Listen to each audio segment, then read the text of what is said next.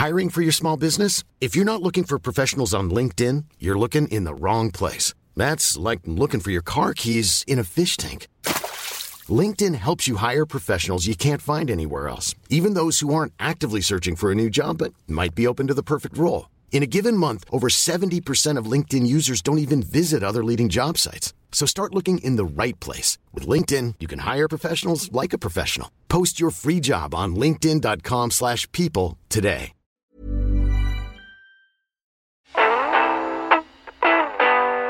Vous écoutez à l'affût le podcast Chasse présenté par chasson.com. Thierry Coste, bonjour. Bonjour. Vous avez conseillé quatre présidents de la République sur les thèmes de la chasse et de la ruralité.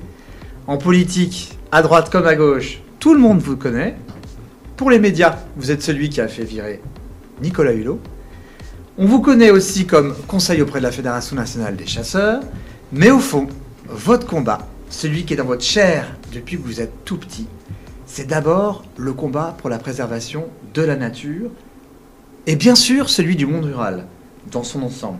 C'est ce que vous racontez donc dans ce livre, Le plan secret de nos élites contre le monde rural, qui vient de sortir chez, chez Plomb.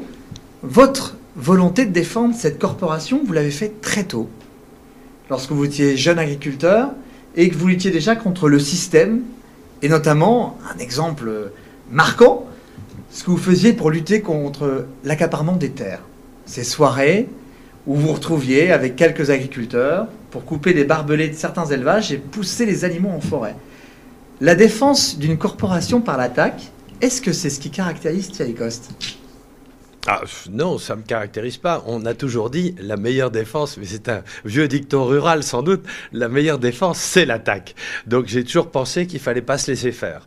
Donc euh, c'est vrai que dans ce livre, je, je me révèle pour la première fois, euh, puisque beaucoup de gens pensent que la ruralité c'est très loin, que je suis un Machiavel rural et que finalement j'aime manipuler les gens, les espionner, enquêter, mais que tout ça, ça ça n'a rien à voir avec euh, une passion de la nature, de la chasse ou, des campagnes. Mais euh, hélas, euh, vous allez découvrir que c'est vrai, que je suis vraiment passionné depuis tout temps. Je suis, je suis issu d'une famille de militaires. Mon père était militaire, mon frère était chef d'état-major de la Légion étrangère. Donc je suis issu d'une famille de militaires. Mais j'ai découvert la campagne à 12 ans et je ne l'ai jamais lâché parce que c'est devenu ma passion. Quand je dis la campagne, c'est à la fois la nature et les gens qui y vivent. Moi, et c'est pour ça que je déteste l'écologie punitive ou l'écologie radicale, c'est que je n'exclus pas l'être humain de la nature. Et toute ma vie, dans tous les passages que j'ai faits, et aujourd'hui comme lobbyiste, j'ai toujours défendu cette complémentarité entre un espace naturel, Enfin, qui n'est pas franchement naturel, hein. c'est le fruit de, de centaines ou de milliers d'années de travail de, de l'homme ou d'une économie euh, humaine, mais, euh, mais ça a toujours été ma passion et je suis euh, non seulement chasseur, mais naturaliste. Je me considère comme un véritable indien dans la nature parce que je vis dehors, je couche dehors. Je, je Ça, suis comprend, toujours hein. passionné par ce, par ce côté. Euh, la- finalement, la nature, ça a toujours été, et la campagne en général, mais la nature, c'est mon équilibre. J'y trouve un équilibre, mais euh, la plupart des chasseurs ou des pêcheurs ont, exactement ce, même sentiment. ce même sentiment et, on le comprend dans votre livre que d'un côté il y a votre travail autour du lobbying et d'un autre côté ce besoin constant d'être ressourcé dans cette nature depuis toujours c'est là où vous vous retrouvez finalement Oui, en fait, je me dis que pour bien manipuler son prochain, il faut quand même avoir un peu d'équilibre. Et l'équilibre, il est dans la nature. Donc, euh, dans mon jardin, j'ai un chapitre complet sur mon jardin. Je, je révèle plein d'anecdotes sur les politiques avec qui j'ai vécu, et Ouais. les présidents de la République, sûr. les ministres. Alors, je suis pas très tendre avec beaucoup, parce Ouais. qu'on parlera des élites, hein, où je suis toujours en colère contre elles. Mais, mais c'est vrai que ce, ce côté... J'ai toujours... euh, alors, certains diront que je suis schizophrène, donc j'ai besoin d'un équilibre entre la, la manipulation, ça. L'influence et ce côté très nature, très vrai. Et je trouve dans la nature, je trouve dans mon jardin, je trouve dans la vie à la campagne avec mes copains, quand je rentre dans mon village à Tourtour, mes copains, même s'ils m'ont vu à la télé, s'ils m'ont entendu à la radio, ils savent globalement toujours pas ce que je fais et ils m'aiment bien pour ce que je suis et non pas pour la fonction que, que je reconnais. La plupart ne euh, savent même pas que j'ai conseillé quatre présidents de la République. Ils en ont rien à faire. Ils n'ont rien à faire. Justement, donc la, la rencontre, je dirais, qui a vraiment lancé votre, votre carrière autour de la politique, c'est celle avec François Mitterrand.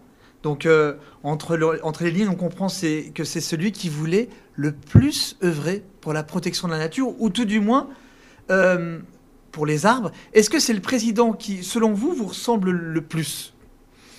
Alors, je reconnais que Mitterrand, j'avais découvert que Mitterrand, que je ne connaissais pas. Moi, quand j'ai approché l'Élysée, le président de la République, je ne connaissais pas le conseiller général de mon canton.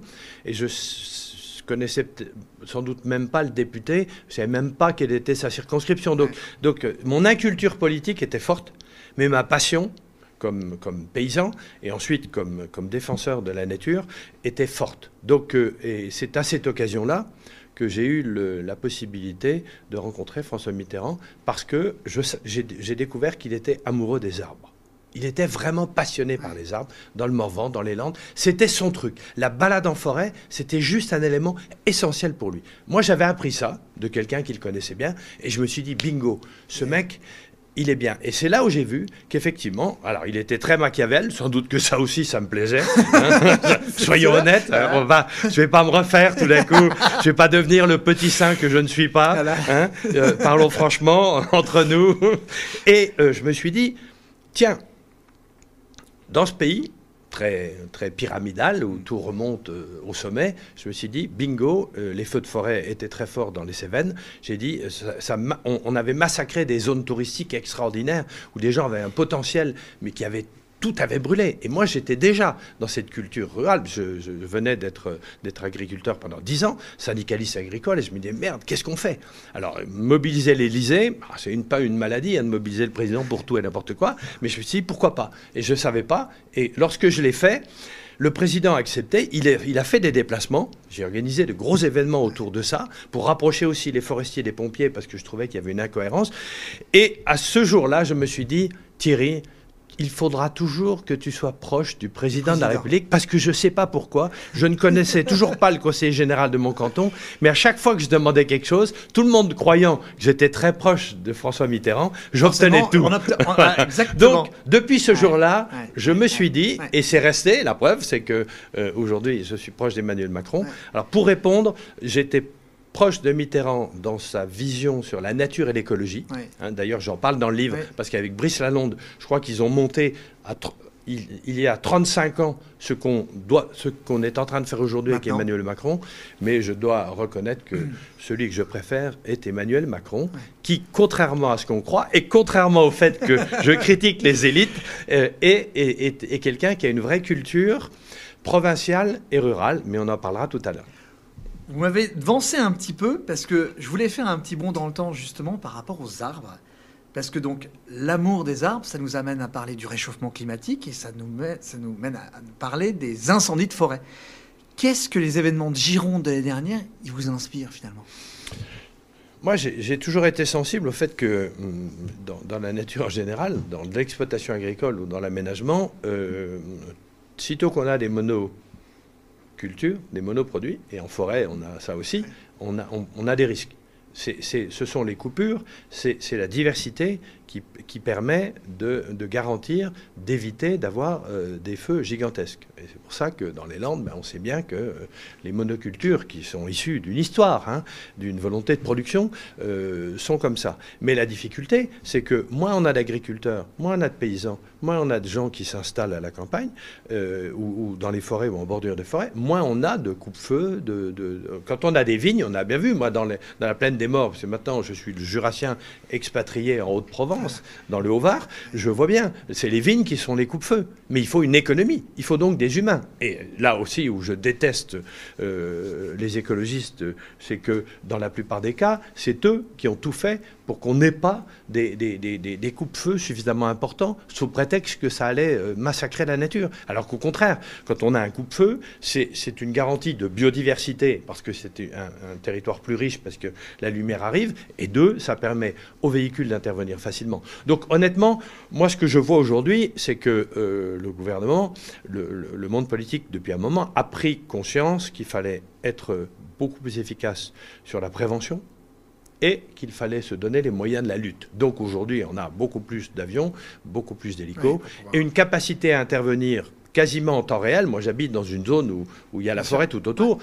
Et à l'inverse, mais je le disais déjà dans mon livre, au moment des feux de forêt, il y a 35 ans, c'est qu'il faut responsabiliser chacun et que moi j'habite dans un endroit où euh, mes trois tronçonneuses fonctionnent bien l'hiver pour couper les arbres. J'ai coupé les arbres depuis, depuis 20 ans. Autour de ma maison, il n'y a plus d'arbres. La maison n'est plus menacée, mais quand j'ai acheté ma maison, euh, les, les, les, pins touchaient les, touchaient les tuiles. Donc on voit aussi qu'il y a cette espèce de on, pense que c'est l'État qui doit s'occuper de tout, alors que en matière de protection incendie, mais de protection naturelle en général, il y a aussi une responsabilité de chacun. Oui, le bon sens paysan, en fait. Ben, euh, c'est le bon sens paysan, c'est le fait d'entretenir et de ne pas avoir des, des, des, des, romarins ou des genièvres qui touchent le toit de votre maison, parce que quand ils vont brûler, ça va mettre le feu sur la maison pendant 5 minutes, et c'est justement ce qui est dangereux. Donc je le vois bien, moi j'ai bien vu. Je, vois aussi que, euh, au lieu de culpabiliser les gens, quand on, ou, de mettre des tonnes d'interdits, comme les écolos rêvent de le faire,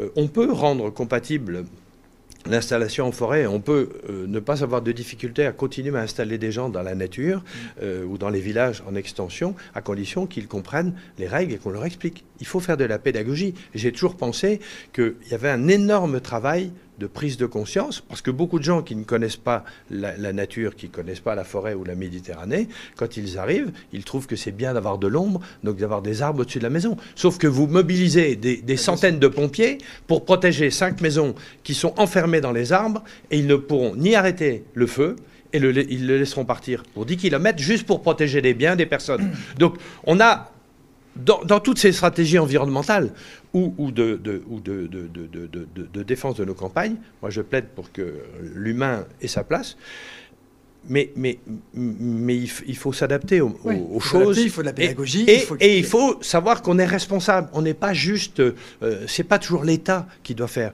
Moi, euh, je, me méfie de l'État comme de la peste parce que l'État, c'est aussi c'est beaucoup d'élites. Et c'est beaucoup de gens qui. Ouais, J'essaie beaucoup de les influencer. Voilà. C'est pour ça d'ailleurs que je suis assez proche des présidents de la République parce que, hélas, ça descend pas facilement. Hein.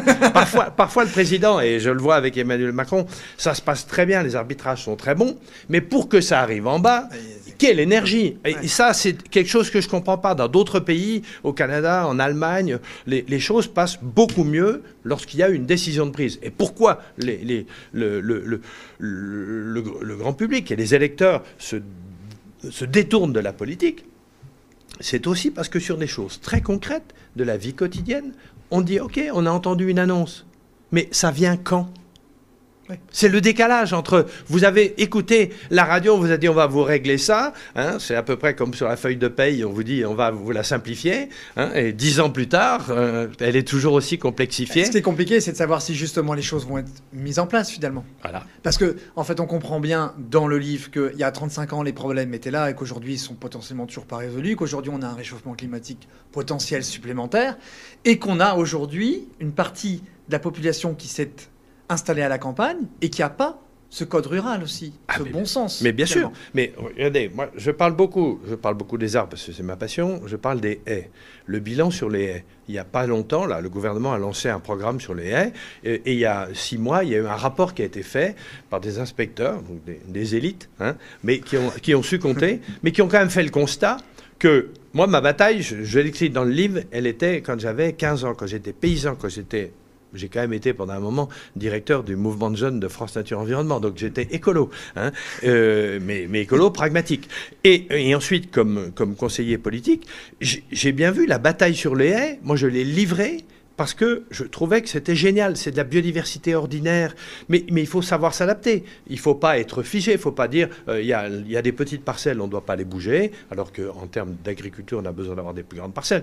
Il faut s'adapter. Mais aujourd'hui, le constat, il est que on arrache encore à, l'heure où je parle, 23 000 kilomètres de haies par an. C'est catastrophique. On a bien vu que la technocratie, avec une partie des élites agricoles, n'a jamais voulu tenir compte de cette biodiversité ordinaire qui, pour nous, chasseurs, est une évidence. C'est pour ça que les fédérations de chasse plantent des centaines de kilomètres de haies. C'est pour ça que plein de gens se mobilisent sur la haie. Mais pour ça, il faut des terrains, il faut des gens motivés. On ne le fait pas n'importe comment. C'est pas la version la nature est à tout le monde. Quand on plante un arbre, on le plante chez quelqu'un. Donc il faut motiver. Et j'ai bien vu que, même sur ce sujet des haies, euh, qui paraît une évidence, où tout le monde partage les mêmes idées, le blocage, il est terrible. Et le blocage, il vient de, qui? Le blocage, il vient à la fois des élites européennes et des élites nationales et des syndicats agricoles qui ont dit attendez, on a déjà assez de problèmes de production. Moi, je reconnais que même si je suis devenu ami avec Christiane Lambert, pendant longtemps, la FNSEA n'a pas été mon meilleur ami. Parce que je pensais, et quand j'étais exploitant agricole, j'étais certes à l'ancêtre de la Confédération paysanne, c'est-à-dire un peu gauchiste, plutôt trotskiste même, et je l'assumais, mais je disais, mais en fait, le, rêve d'une partie des élites agricoles, c'était d'organiser le départ de, de, de 500 000 agriculteurs pour que les autres puissent vivre mieux. Pardonnez-moi, mais moi, ça m'a toujours mis en colère. C'est pour ça que je conduisais des actions syndicales parfois musclées. J'ai pensé que de temps en temps, il fallait faire des actions syndicales musclées, hein, mais, dans un ordre raisonnable, Hein, je conteste toutes les, toutes les actions faites par les ahadistes et autres écologistes radicaux, mais c'est vrai que de temps en temps, il faut défendre des gens qui, qui, ont, qui, qui, qui travaillent correctement dans leur exploitation et qu'on veut foutre dehors parce que les élites se sont entendues entre euh, la F, le syndicat agricole, la coopérative et le crédit agricole, quoi, en clair, et c'était ça. Pendant longtemps, ça a été ça. On essayait, on essayait de faire partir des gens. Aujourd'hui, notre vrai sujet, c'est comment on installe 500 000 agriculteurs demain. C'est ça notre réalité. Ça veut dire qu'il faut casser le système. C'est pour ça que j'ai toujours passé mon temps à secouer les élites. Et je vais continuer encore plus fort. On apprend dans le livre que, alors sans parler d'Emmanuel Macron, les présidents de gauche, c'est quand même ceux qui défendent le plus l'environnement. Et, pourtant, c'est aussi ceux qui sont les plus anti-chasse indirectement. C'est-à-dire que quand on suit la logique de François Mitterrand, de François Hollande, euh, on sent que euh, l'oreille est plus forte, enfin, en tout cas, le, message que vous essayez de faire passer est, plus fort que finalement euh, auprès de Nicolas Sarkozy, auprès de Jacques Chirac. et d'ailleurs, Jacques Chirac, on, est assez étonné. On apprend que on a cette image de Jacques Chirac qui tape le cul d'une vache, mais en fait, le monde de la ruralité, la ruralité, il la connaissait pas si bien que ça. Alors peut-être qu'il la connaissait bien, mais il s'en foutait. Euh, sauf en Corrèze. sauf en Corrèze, faut être honnête là-dessus. Mais, mais il a réussi ce, ce côté magnifique, c'est de, de, Et c'est ce que je dénonce souvent dans le livre, c'est que 9 personnes sur 10 qui vivent à la campagne ne sont ni agriculteurs, ni chasseurs. Et la vie quotidienne à la campagne, c'est plein d'autres choses. C'est de la vie quotidienne, de l'éducation, du, du, du, transport, de la mobilité, du sanitaire, de ça. Et les politiques, essentiellement de droite, ont raisonné le monde rural avec la logique agricole. Chirac, c'était le summum. Il était anti-chasse de toute façon, hmm. mais il pensait ça. Mais comme il y a eu des chasseurs en politique avec ses PNT, et que ça lui a été utile pour sa deuxième élection, là, il a compris qu'il y avait un lobby chasse. Mais en clair, c'était je traite deux lobbies. Et c'est pas je traite la vie quotidienne de 22 millions de personnes. C'est je traite deux lobbies. On n'en traitait qu'un, on en traite deux. Et là, Nicolas Sarkozy, c'était pareil aucune culture. Alors, bien évidemment, pourquoi? Parce que dans beaucoup de cas, le sujet rural, le sujet chasse, c'est euh, interfère avec un point, c'est ces politiques-là ont toujours voulu sous-traiter l'écologie aux écologistes.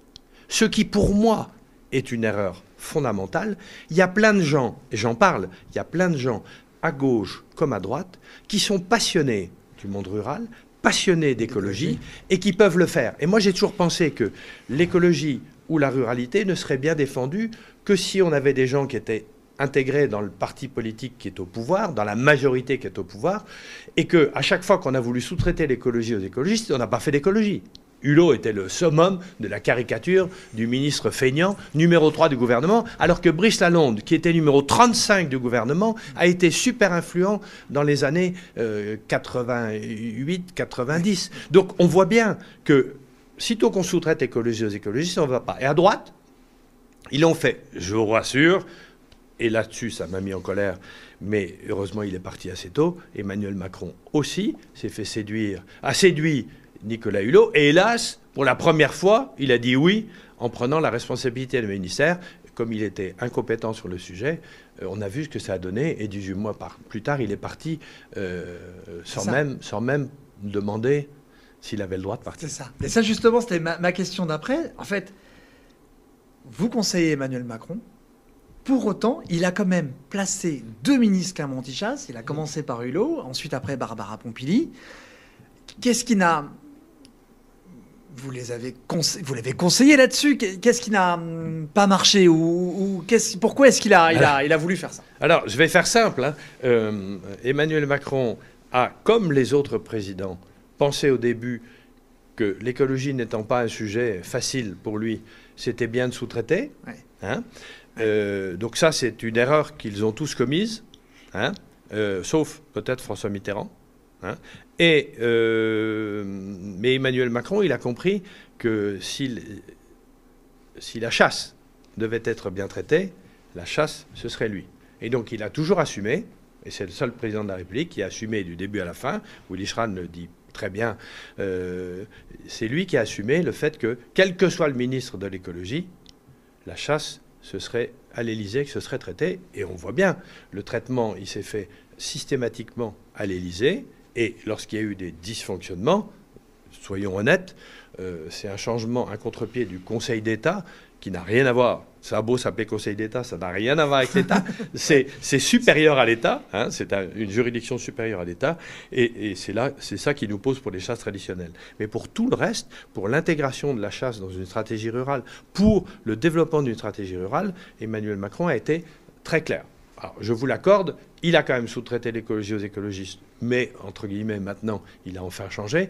Et deux, euh, il y a quand même eu pas mal d'emmerdes qui, l'ont un peu empêché et un peu entravé pour s'occuper vraiment des sujets, des, sujets qui sont, qui sont les nôtres et qui sont d'ailleurs des sujets qui reviennent dans l'actualité. Aujourd'hui, vous avez vu, tout le monde parle de ruralité.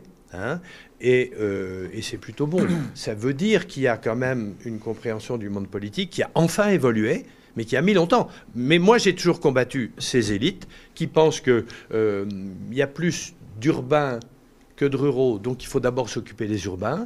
Euh, je vois le, dernier plan proposé, et là-dessus Emmanuel Macron l'a un peu arrêté, par Jean-Louis Borloo, c'était encore un plan à 48 milliards d'euros il y a trois ans sur, sur les banlieues. Les banlieues Donc on pense quand même rêver, alors qu'on a un tiers des gens qui habitent à la campagne, qu'on a quand même plein de sujets qui sont des enjeux majeurs, parce qu'à la campagne, on a beau être heureux et des gens heureux, on a une mobilité très forte, on a parfois plus de services publics et il faut que les services publics s'adaptent. Je ne dis pas que c'est ceux d'hier qu'il faut, mais il en faut de nouveaux et il faut, il faut qu'ils soient là.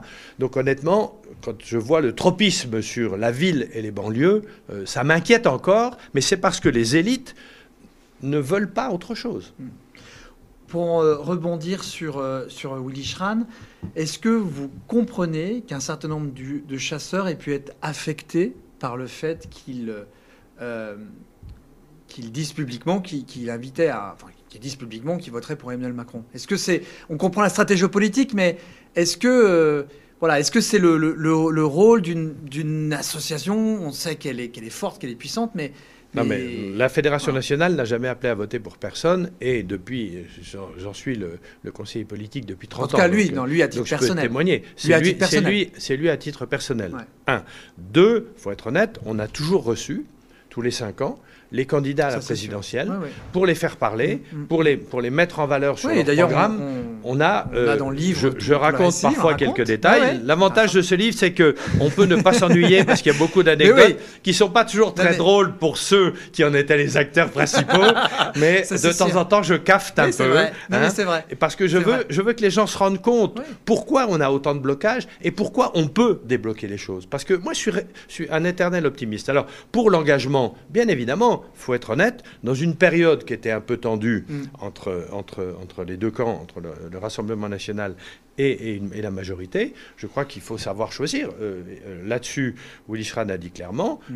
il n'était il était pas franchement proche d'Emmanuel Macron, mm-hmm. moi je le suis, mm. euh, et quand il a vu les engagements qui ont été pris par le président, et qu'il a complètement assumé du début à la fin de son mandat, et encore aujourd'hui, honnêtement, on n'a jamais eu quelqu'un qui assumait comme ça. Ça ne veut pas dire qu'on a obtenu tout ce qu'on voulait, et ça ne veut pas dire qu'on n'a pas d'obstacle. La preuve, c'est que le Conseil d'État a complètement changé d'avis sur les chasses traditionnelles, c'est une vraie catastrophe, mais ce n'est pas le président qui peut quelque mm. chose. Donc on sent bien qu'il faut savoir s'engager. De temps en temps, il faut donner un coup de projecteur.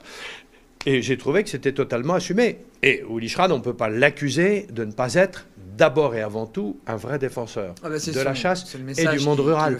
donc, donc quand, on, quand on doit faire des choix, il faut les assumer seulement à titre personnel, parce que, et vous le verrez dans le livre, on a quand même des amis partout, mais on a aussi des ennemis partout. Hein. C'est à gauche comme à droite, on est, on est toujours gâté. C'est pour ça que moi j'ai toujours pensé qu'il fallait que je sois proche des présidents de la République, dont on parlait tout à l'heure, parce que les arbitrages, quand euh, François Hollande était président de la République, il avait un accord avec les Verts, mais les Verts ont eu beaucoup de mal à faire quoi que ce soit sur la chasse, parce que François Hollande s'était engagé. Sur la ruralité, il s'est engagé un peu trop tard, c'est dommage, mais il s'était engagé dans la dernière partie de son mandat à fond, parce que euh, moi j'ai toujours pensé qu'il fallait pousser les gens à, à, prendre des engagements et à les tenir. Parce que ce que les gens n'aiment pas en politique, c'est ça. C'est de dire je te promets quelque chose pour que tu votes pour moi et que je fasse le contraire. Là-dessus, Macron, il a toujours soutenu la chasse. Même Hollande était assez efficace sur la ruralité. Macron a corrigé le tir sur ce qu'a fait son, son, Premier ministre avec Hulot euh, et qui a provoqué qui pour partie a provoqué les gilets jaunes, hein, l'augmentation des taxes euh, sur les, sur les carburants et les 80 km/h, bon, euh, c'est quand même une énorme connerie. Et, Macron l'a payé content en mm. devant faire le grand débat, en mm. allant faire le Tour de France et en expliquant, il a fait une campagne à l'envers. En, en, tout cas, on comprend dans le livre que vous ne soutiendrez jamais Edouard Philippe. Hein. ça, c'est. Oui, alors, euh, je pense que hum, j'aimais déjà pas Alain Juppé non plus, mais je pense que c'est un clone. Donc, euh, j'ai un problème avec, euh, avec j'ai un problème avec les élites. J'aime bien les gens qui sont assez proches de, du, peuple, parce que moi, je suis quelqu'un du peuple, et, je trouve que je, déteste les donneurs de leçons. Euh, voilà, mm. donc euh, peut-être que je me trompe, peut-être que mm. c'est le futur président, pas de problème. Euh, en tout cas, c'est sûr. Il a à côté de lui Barbara Pompili, donc c'est déjà c'est un C'est sûr que je ne travaillerai pas pour lui. C'est ça, c'est ça. Quels sont, Thierry Coste, selon vous, les, les grands chantiers principaux à entrevoir pour le monde rural en France? Alors, les euh, priorités. c'est un vaste programme. D'ailleurs, j'en ai fait la dernière, j'en ai fait le dernier chapitre. Qui invite, voilà, justement. Mais on, est presque à notre fin en se disant, on a une invitation qui, est lancée à la fin en disant, rejoignez-moi, euh, rejoignez-nous. Vous avez lancé un think tank. C'est rejoignez-nous parce que l'idée, l'idée juste derrière, et c'est le dernier chapitre du livre, c'est que moi, je suis un homme d'action. Alors, un think tank, comme son nom l'indique, c'est un cercle de réflexion. Mm. Mais euh, c'est pour ça que ça me dérange un peu, parce que moi, je suis plutôt dans l'action. Je préfère l'action à la réflexion. Je suis toujours inquiet, parce qu'il y a beaucoup de gens qui réfléchissent beaucoup, mais je ne sais pas pourquoi, pour agir, pour, pour changer le quotidien des gens, ils n'y arrivent pas. Alors que en France, moi, moi, je plaide pour une ruralité heureuse. Il y a, y a plein de gens hyper entreprenants, malgré le fait qu'on vive dans un pays où les technocrates, où les écologistes nous polluent la vie au quotidien, mm, il y a mm. plein de gens qui se battent et qui entreprennent, qui réussissent. Euh, j'adore, j'adore le, site La Place du Village, euh, qui est dans les deux Savoies, et qui, qui, met en valeur depuis 30 ans tous les gens qui font des choses bien, mais c'est hallucinant que ce soit des élus, des artisans, des agriculteurs, des, peu importe, des enseignants. Je, je pense qu'on a un potentiel extraordinaire dans ce monde rural et on est capable d'accepter, d'accueillir et de, de, de, de, partager des espaces avec des gens qui viennent du monde urbain. Parce que moi, je n'oppose pas ces deux mondes. Il faut être honnête, il y a plein de gens qui ont des racines rurales et qui vivent en ville par obligation ou, ou par envie, mais qui sont des gens qui sont ouverts au monde rural, qui sont à l'écoute. Il y en a d'autres, quand ils débarquent, hein, ils veulent se débarrasser du coq, des vaches, des cloches, de tout. Mais Là aussi, ce que je lance comme think tank, c'est un think tank qui s'appelle Nos Campagnes, qui réunit 100 personnalités du monde rural, 100 leaders du monde rural, de, toutes les, de, tous les sujets, de toutes les activités. avec l'idée, il faut qu'on parte à la reconquête du grand public. Il faut qu'on explique au grand public ce qu'est le monde rural. Parce que je pense que beaucoup de gens, on l'a vu sur la chasse, mm. mais on le voit dans la vie à la campagne, il y a beaucoup de gens qui ne comprennent pas. Alors, on est victime aussi mm. d'affreux mensonges notamment des écolos. Quand j'ai entendu Yannick Jadot euh, expliquer pendant toute la campagne présidentielle, ça ne lui a pas porté chance, il a fait à peine le score de Jean Saint-Jean il y a 20 ans. Hein. Donc je suis plutôt rassuré. Mais pendant, pendant des mois, parce que, soi-disant, il allait faire 15% et qu'il avait toutes les tribunes, puisque l'écologie est à la mode, il a expliqué que la nature appartenait à tout le monde. Mais quel crétin c'est la nature, elle appartient pas à tout le monde. Elle est toujours une propriété privée. Et même la propriété privée de l'État ou des communes, elle a des contraintes raconter que la nature est à tout le monde, ça veut dire qu'en clair, on sort de la ville, on prend sa voiture, on prend le premier chemin, on va se balader, on va cueillir des champignons, on va cueillir les fleurs, on, va, on fait ce qu'on veut, on peut même ramasser le bois s'il est coupé, parce que c'est quand même mieux parce qu'il est coupé. non mais on croit rêver. Et ça, moi ce que je veux, on rendra les choses plus tolérantes lorsqu'on aura bien expliqué aux uns et aux autres. Et pour ça, j'ai besoin que des leaders, des gens reconnus, des sportifs, des people, des Miss France, des, des, des, des agriculteurs un peu connus, s'engagent pour, pour expliquer, parce que la reconquête des esprits, alors ça passera, c'est des années. Il faut le lancer sur des années. Mm. Mais moi, à chaque fois que j'explique bien les choses, je m'aperçois que il y a quelques extrémistes qui, qui rêvent qu'on disparaisse. Ok, ils veulent pas ils veulent pas d'humains dans la nature. bon, heureusement, ils n'y vont pas, ceux-là. Hein. je dis toujours, des écologistes, s'ils défendaient l'écologie, ça saurait. On monte un parti politique pour tenir un discours euh, sur, le, sur le Hamas, sur euh, l'actualité, mais, mais surtout pas sur euh, l'écologie ou sur la vie, la, vie rurale. Donc, je dis, il faut qu'on mobilise toutes les forces vives et tous ceux qui sont des passionnés, des, des, des, restaurateurs, des, des, acteurs, etc. Et on voit bien, regardez la Coupe du Monde de rugby. Euh, l'action de Jean Dujardin, euh, qui a fait l'objet d'une mmh. polémique, d'une mmh. micro-polémique. Mais je trouve c'est génial. Cet art de vivre à la française, c'est nous et c'est un potentiel extraordinaire. C'est ce qui fait qu'on a des millions de touristes étrangers qui viennent nous voir. Donc, on est capable de rendre compatibles nos activités, on est capable de se, de, se, de se supporter mm. sur les territoires. Et moi, je défends, j'ai créé une alliance des sports et loisirs de nature avec des vététistes, avec des randonneurs, avec des golfeurs, avec des cavaliers, avec l'escalade la, et la montagne. Pourquoi? Parce que je suis convaincu qu'avec une bonne base du dialogue et en s'engueulant entre nous, mm. hein, au lieu de, tout demander à l'État, euh, comme le font euh, les écologistes ou les élites, mm. eh ben, on arrive à trouver des solutions et qu'ensuite, en travaillant ensemble, mais tout le monde comprend. Il y, a plein de gens, je pense, qui, sont, qui, n'aiment pas les, ruraux ou nos pratiques rurales, chasse comprise, mais qui changeront d'avis. À partir du moment où ils vont ils vont participer à des choses. Voilà. on le voit bien au niveau de la chasse. Lorsque quelqu'un est non chasseur va participer à une chasse, il va dire à 99% du temps, je ne pensais pas que ça se passait comme ça. Et voilà. C'est ça. Tout, comme quelqu'un qui va rentrer dans, une étable ou quelqu'un qui va, voilà, qui va rentrer dans un, dans un, dans un vignoble. Euh, pour, euh, pour conclure, parce qu'il y a aussi une actualité, on a les européennes l'année prochaine. Il y a une, liste potentielle qui se, qui, se, qui se prépare. Il y a votre think tank. Il y a des choses qui sortent dans la, dans la, dans la presse. Qu'est-ce qui va se passer? On en, on en, est où? Est-ce qu'on sait, on en sait un petit peu plus sur une liste rurale potentielle? Alors, les mauvaises langues, Très mauvaise. Dont vous ne faites pas partie, bien évidemment, mon cher Baudouin. C'est ça, ça. Disent que le livre, c'est la première étape pour taper sur les technocrates européens et nationaux, hein, que le think tank, c'est la deuxième étape pour mobiliser. Il y a une invitation à la fin, hein, en disant. Hein, le think tank pour mobiliser l'opinion publique à partir du mois de décembre. Et que, comme par hasard, la rumeur veut qu'il y aurait peut-être une liste rurale aux européennes. Je vous confirme, il y en aura une. Et moi, j'étais plutôt sceptique. J'ai dirigé deux campagnes européennes euh, il y a 20 hmm. ans, donc, euh, donc euh, je, connais, je connais bien les choses. c'est vrai que une partie des contraintes du monde rural, mais du monde en général, de la hmm. vie hmm. des Français, viennent de l'Europe. Et c'est vrai que les écologistes en particulier, qui, qui adorent fixer des normes excessives, qui adorent qui adore emmerder tout le monde. On parle du loup, on parle de tout ça. On parle de, on ne doit pas toucher un animal qui va mal, qui bien, et quand il va bien, mais on ne le touche pas parce qu'on a défini une règle européenne qui empêche. Le cormoran, c'est pareil. mais, mais, les espaces, les, les, les, zones Natura 2000, à, côté de ça, le, le fait d'adapter les, bâtiments euh, agricoles à une fonction de commerce, parce qu'aujourd'hui, on doit transformer nos produits, mais tout d'un coup, ah mais non, c'est pas dans les normes, c'est un bâtiment agricole, vous pouvez en faire un commerce, mais c'est ridicule. Donc toutes ces normes une grande partie viennent de l'Europe. En France, on est très doué, comme on a des élites très douées, on surtranspose les normes européennes. Mm. Donc, Parfois, on, engueule l'Europe, mais on devrait commencer par engueuler nos technocrates.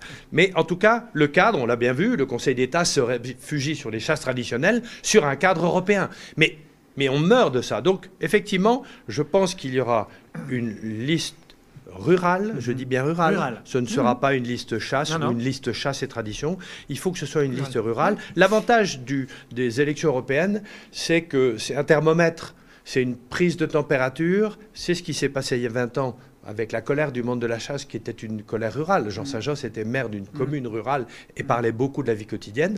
Donc je pense que le sujet doit être rural. Donc ce sera une liste rurale. Bien évidemment, il y aura des chasseurs dedans. Et, Willy Schranz a nécessairement euh, très bien placé parce qu'il est porteur de cette défense. Il est conseiller municipal de sa petite commune. Il a été chef d'entreprise dans la campagne en, vendant des fleurs. Oui, et puis il est un maillon de la chaîne. Euh, et c'est un, maillon, un maillon de la chaîne d'une vie rurale. Il vit à la campagne. Donc l'idée, c'est qu'effectivement, euh, et, et, on voit qu'il y a un certain enthousiasme à cette, euh, à cette liste. Mm. Donc, ça veut dire beaucoup de noms. Hein, c'est, hein, il y a plus de 80 noms. Donc, ça veut dire qu'on peut couvrir tout le spectre de la ruralité. Mais peut-être que ça vaut le coup de brancher le thermomètre parce que il faudra peser en 2027, mm. c'est une évidence. Il est clair que personne, en tout cas pas moi, ne souhaite la création d'un parti politique. Je me suis occupé de l'élimination du parti précédent hein, sur la ruralité. Je crois que tout le monde peut défendre la ruralité. Il n'y a pas Mais donc l'idée, ça sera potentiellement de faire la même chose. L'idée, c'est de ne pas faire de parti politique, bien évidemment. C'est un marqueur. Le résultat aux européennes, s'il y a une vraie mobilisation de tous nos réseaux, mm. ce sera un résultat qui fait qu'on va que les politiques, quels qu'ils soient, vont penser différemment la ruralité.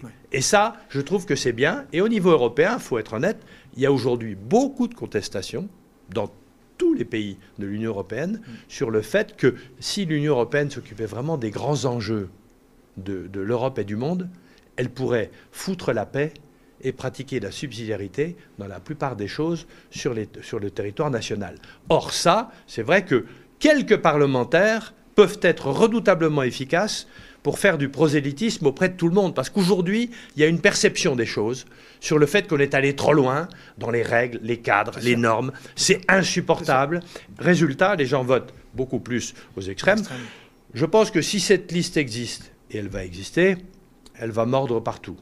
Et c'est d'ailleurs ce qui fait que je suis, euh, je parle à beaucoup de leaders politiques en ce moment, de toutes obédiences, qui sont intéressés par cette liste. Euh, je pense, en pensant, ce serait bien qu'elle ne se fasse pas.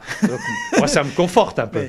en tout cas, potentiellement la tête de liste sera un homme politique connu ou ça peut être quelqu'un qui est totalement euh, hors. Euh, Alors, ce ne, sera pas, ce ne sera pas une liste politique. Donc, on ne va pas recycler des anciens députés de quelque sensibilité que ce soit. Je pense qu'il y a suffisamment de gens dans le monde rural, connus ou inconnus, mais qui, peuvent, mais qui parleront avec leur trip et avec un programme qui sera un programme très clair est très simple à comprendre. Donc effectivement. Et, euh, Dans la même stratégie que finalement que pour Jean Saint-Jean, finalement, que les gens ne, connaissaient pas au départ. Et puis Jean Saint-Jean n'était pas connu, à la différence de Willy Schran qui est très connu. Alors on l'aime ou on n'aime pas Willy Schran, mais honnêtement, beaucoup de gens euh, ne peuvent pas contester sa passion rurale.